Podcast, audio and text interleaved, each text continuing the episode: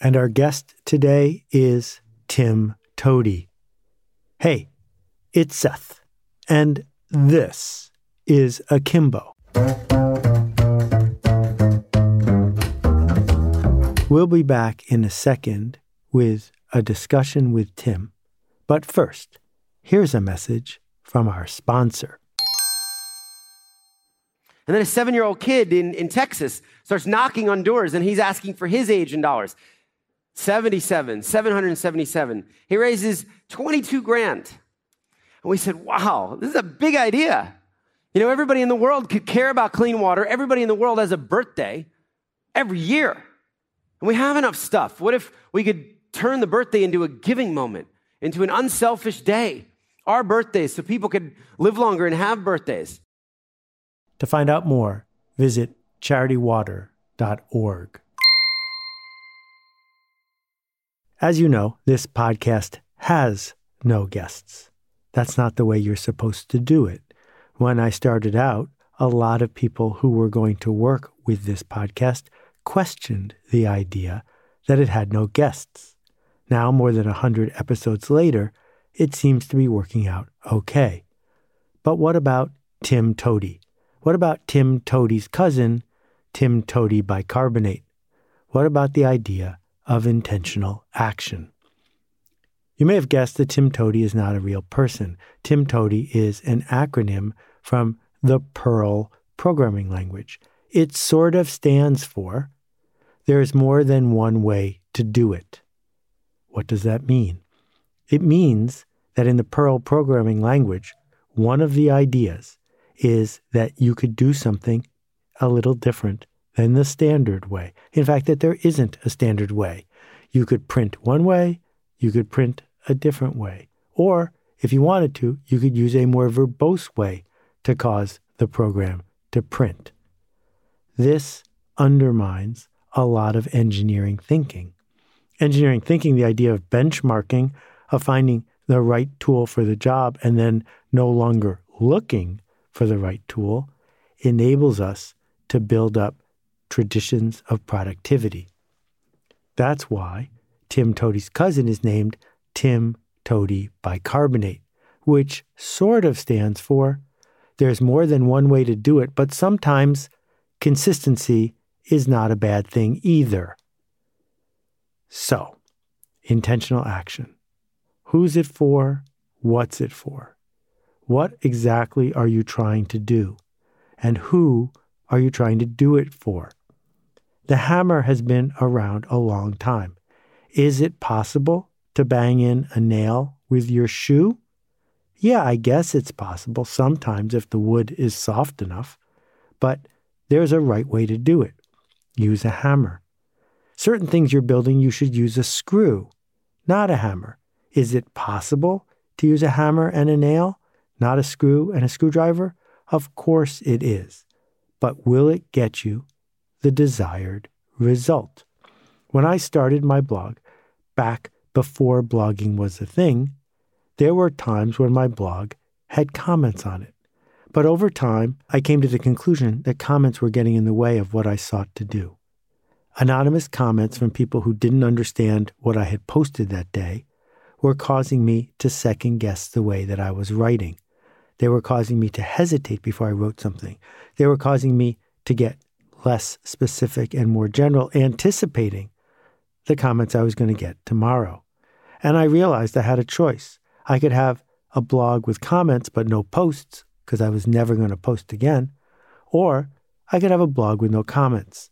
And when I turned off comments, a bunch of people were really upset. And what they said is, it's not a blog. It's not a blog if you don't have comments. You're doing it wrong. And this idea of you're doing it wrong gets in the way of us often doing something that's important or creative or brave. Because if you're doing something that's creative, you're probably not following the established path. That if you are hammering in a nail exactly the way everyone else hammers in a nail, you might be doing it right, at least according to the current standard. But you're not doing anything creative. So back to the idea of who's it for and what's it for. What change are we seeking to make? Who are we seeking to do this work for and with? Because if you can't be specific about that, then you're probably simply doing it for yourself. And if you're doing it for yourself, there's no way for anyone else to tell if you're doing a good job. Go ahead, entertain yourself, knock yourself out, do it any way you want to. But for the rest of us, if we are trying to build something, change something, contribute something, we are doing it for someone else. And that gets us back to Tim Toady. Because if we need to solve a problem, for example, taking someone's blood pressure, we have two choices. We can invest a lot of time and energy making up a new way to take someone's blood pressure, or we can take someone's blood pressure the standard way. If you're a nurse, the standard way seems to make sense because then you can get back to what you're there for the patient that's right in front of you. However, if the standard way isn't going to work for whatever reason, then your creativity in that area is essential. We engaged with somebody a little while ago in one of our workshops, and she said she hates to follow rules. And so she started doing things outside of the structure of how we had built the workshop. This is a little like driving on the wrong side of the road. Driving on the wrong side of the road is not a creative act. Driving on the wrong side of the road simply violates a rule because you can violate a rule, and it is likely to make traffic significantly less efficient than if you had followed the rule. To be creative means to be clear about why we're doing it in the first place, to solve the problem that is in front of us. So, yes, if a tree is down on the side of the road and you need to get somewhere in a hurry and the road is deserted, crossing the double yellow line and driving on the other side is a creative solution to the problem that is in front of you. Back when I was in college, we had an engineering project. What happens if there's a wreck inside the Callahan Tunnel in Boston? How could we possibly get the tow truck in there to get the jackknife tractor trailer out from inside the tunnel? Because the traffic is going to back up all the way to South Boston. Well, the answer was go the wrong way. Because on the other side, there's no traffic at all because the downed truck stopped all the cars that were behind it. That's a creative solution because we are clear about what the problem is. Is there another way to solve the problem? Sure, there is. I don't know, you could get a submersible pump, put a boat out above the tunnel, submerge the pump, drill a hole. I don't know. We can go on and on. It depends on what you are seeking to do. And so, what we need to distinguish between are knowledge and facility with existing methods and tools, because the method that is being used is already good enough. Because our job, our promise, is not to solve the problem a new way, but to use the standard tools to solve the problem the efficient way so we can get back to work, which is the change we seek to make. But sometimes we sign up for something else. Sometimes we sign up for art, for creativity, for changing the system itself. If that is what we sought to do, then of course you have to do it a different way. Of course you have to say there's more than one way to do it, because if there's only one way to do it, you have no business working on the project.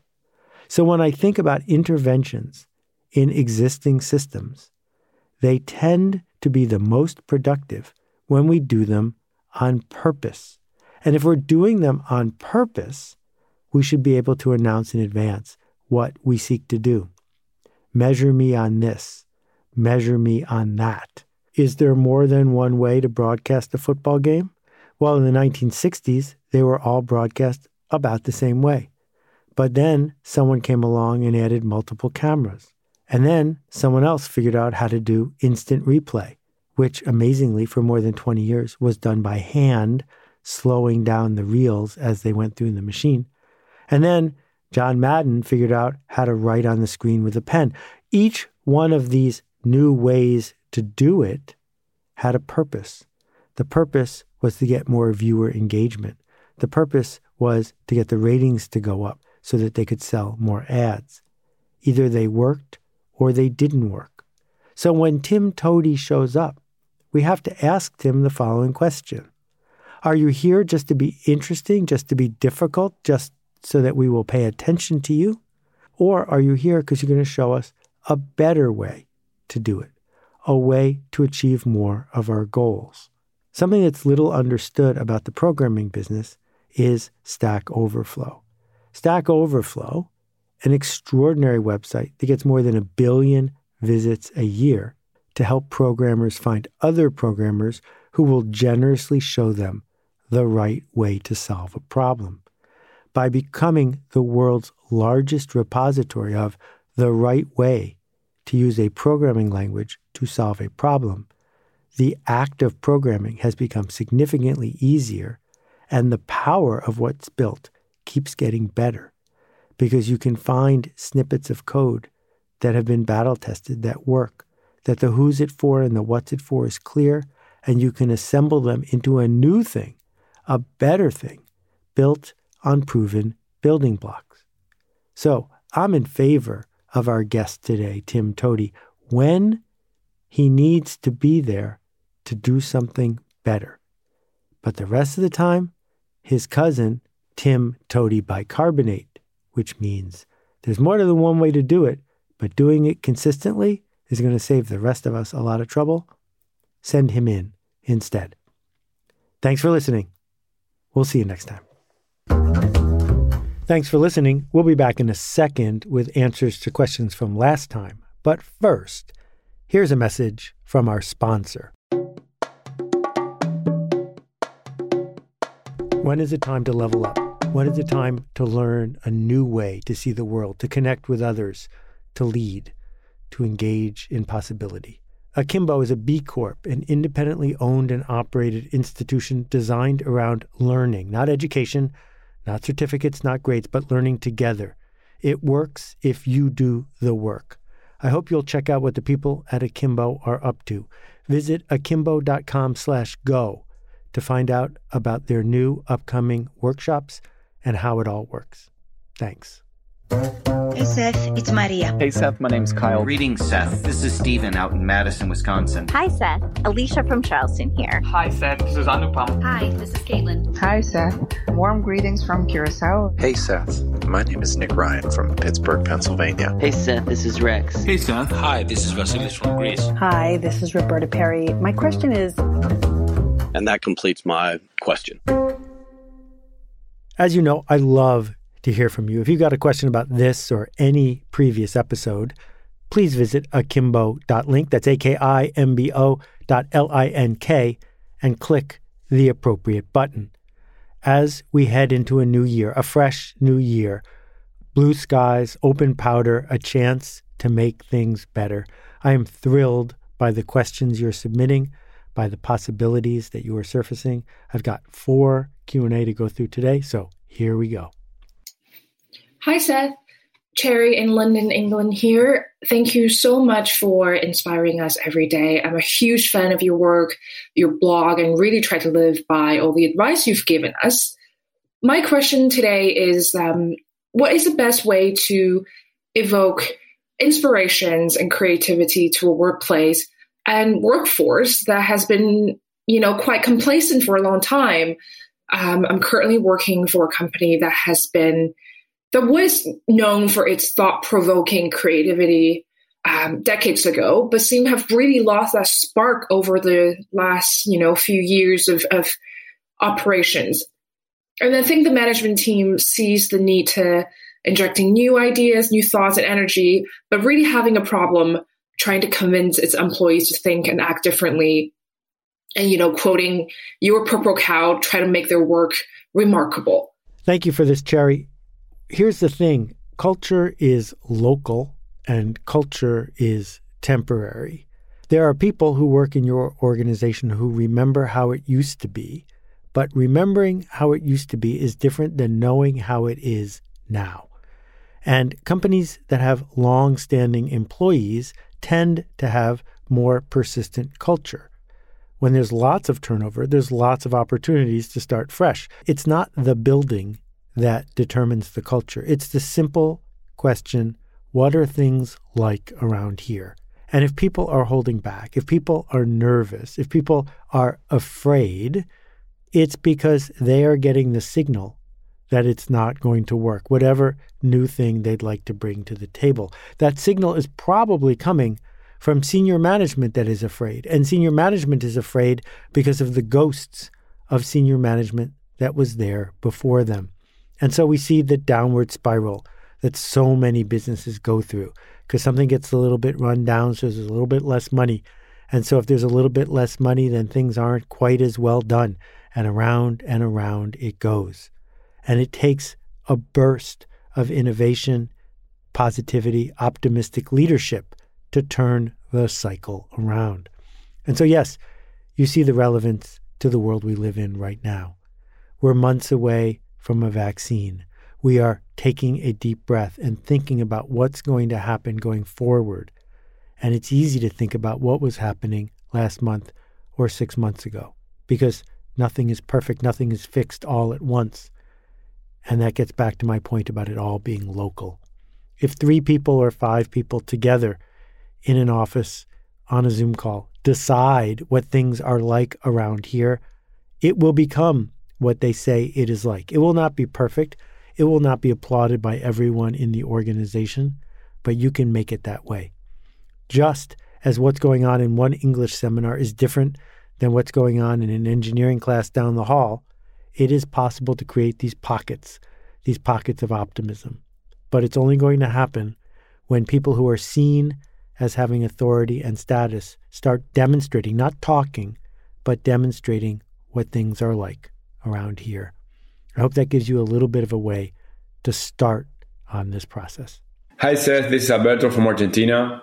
First of all, I wanted to thank you for showing up every week with a new episode. My question is related to things that I've been listening and reading in the practice mainly, and it's related to my audience.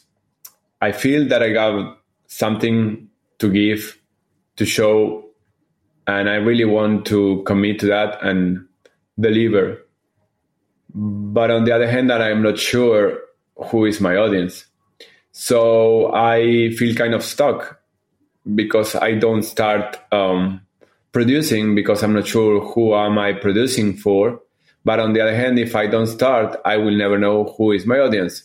So I'm kind of stuck in this loop, and I would like uh, your advice and your comments. That would be really helpful.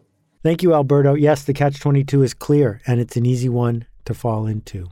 Here's my mantra pick your audience, pick your future.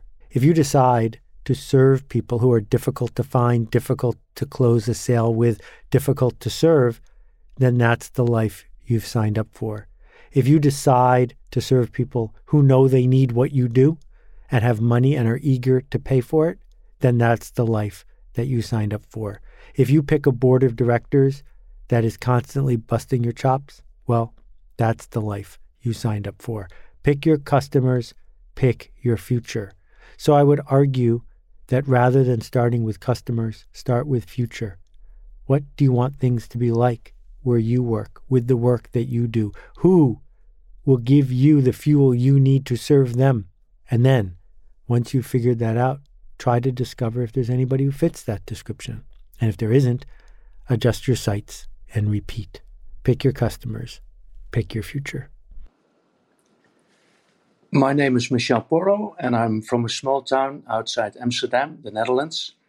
As a multiple Akimbo workshops alumni and as a reader of most of your books, I started implementing bit by bit your advice to regularly ship about three years ago.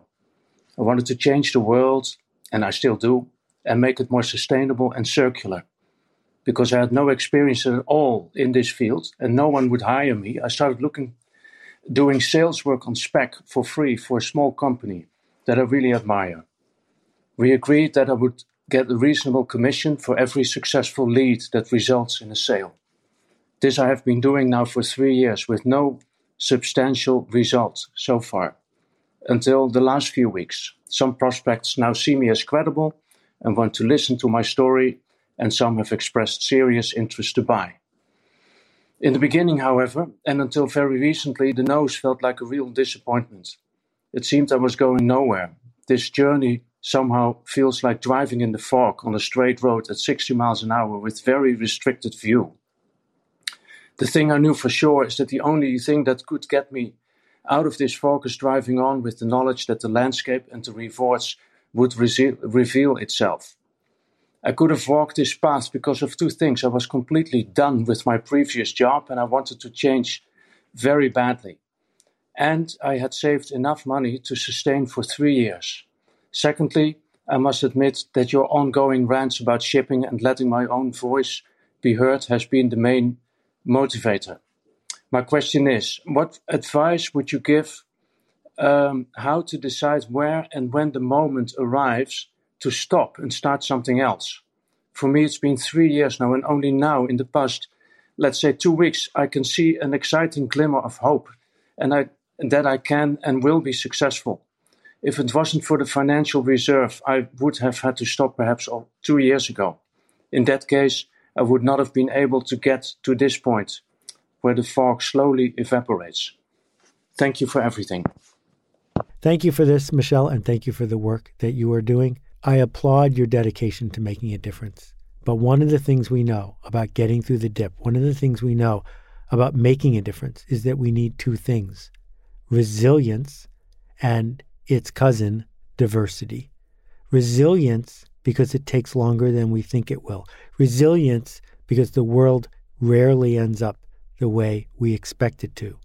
And diversity because if we have a diverse portfolio, then we're okay if one thing we were counting on doesn't come through. And I don't know anything about the details of what you're doing, but if you are in the spot it sounds like you're on, it's probably because there's some combination missing of resilience in the face of resistance from the people you're trying to sell to and diversity because you've put all of your eggs into a basket. And one of the things we learned from the dip is that you have to push and persist to get through it. But the other thing we know is that it really helps to have a diverse portfolio so that you can stick it out long enough to get through the dip. So I can offer you no reassurance because I don't know enough and because reassurance is futile. But what I can say to you and others who are in a similar situation is we can't just keep betting on red eights coming up. We have to persist in being unfragile. We have to realize that the world rarely comes out the way we hope, but that we have to have enough resources to power our way through because the work we're doing is important enough to dedicate ourselves in that way. Hey, Seth. This is Zach from Kaysville, Utah. Love the podcast, one of the most paradigm shifting podcasts I've ever listened to. I just finished listening to your podcast on the New York Times bestseller list. I too am in the publishing industry, and although we know that bestseller lists are dying, it's still what I would call a bit of addiction to try and get onto. We don't worry about the New York Times bestseller list. I'd love to know about the Wall Street Journal bestseller list from your point of view. We try to hit it with every book launch that we have within our company. Sometimes we hit it, sometimes we don't. We recently launched a book that I felt deserved to be on it. We legitimately and ethically did everything we could to get it on the list. We had the numbers, but because of NPD BookScan, we were kicked off because of the bulk sales. I would love to hear your thoughts on the Wall Street Journal bestseller list, as well as being able to shift the mindset of people to not be quote unquote addicted to the list if that's something you agree with. Thanks again, Seth, and thanks for changing the world. I'm trying to do what I, what I can with my thoughts. Thank you, Zach, for this and for publishing books that people really want to read. The question is pretty simple. That Wall Street Journal bestseller list, what's it for? If it's an internal measure of whether you and your team are doing a good job, well, then when they have a policy that boxes you out now and then, don't worry about it. On the other hand, if you believe it is a label that helps you sell books to people who like buying bestsellers, then I would challenge you to find a more reliable label. Figure out a way to message people that that book is a book worth reading. Because the fact is, if you're focused on business books and the Wall Street Journal list, you're only trying to sell to 0.1% of the people in the population, less than 1%. So, who are they looking to? Who is curating for them? Making great books, books that people choose to talk about, is reliably the single best way to make a difference in book publishing. Promotion doesn't really work. Either you're already super famous and the book's going to sell no matter what, or you write a book that 10 people tell 10 people about. Because 10 times 10 times 10 quickly gets us to a 1,000, and then you're off to the races. Shawn Coyne taught me very simply the author and the publisher's job is to sell the first 10,000 copies. And after that, it's the book's job to sell the rest. Thanks again for listening. We'll see you all next time.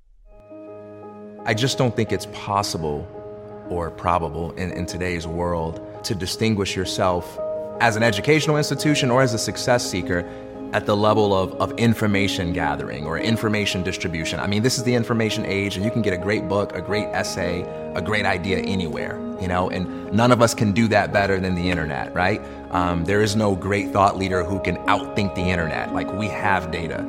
What Alt MBA gets right is it puts you in a context where you're part of a community that says, yeah, yeah, yeah, that's good. You got access to ideas, you got access to information, that's awesome, but when are you to show up? When are you to face that blank page? When are you to face the possibilities within you? When are you to face those fears? I'm not to let you hide. You got to show up. And that's the hardest part. And it sounds simple, it sounds very commonsensical, but it's the number one reason why we don't write that book. It's the number one reason why we don't ask that question. It's not because we don't know or we don't have the information. We don't have an environment and we don't have a support network that makes it feel like showing up is possible for me.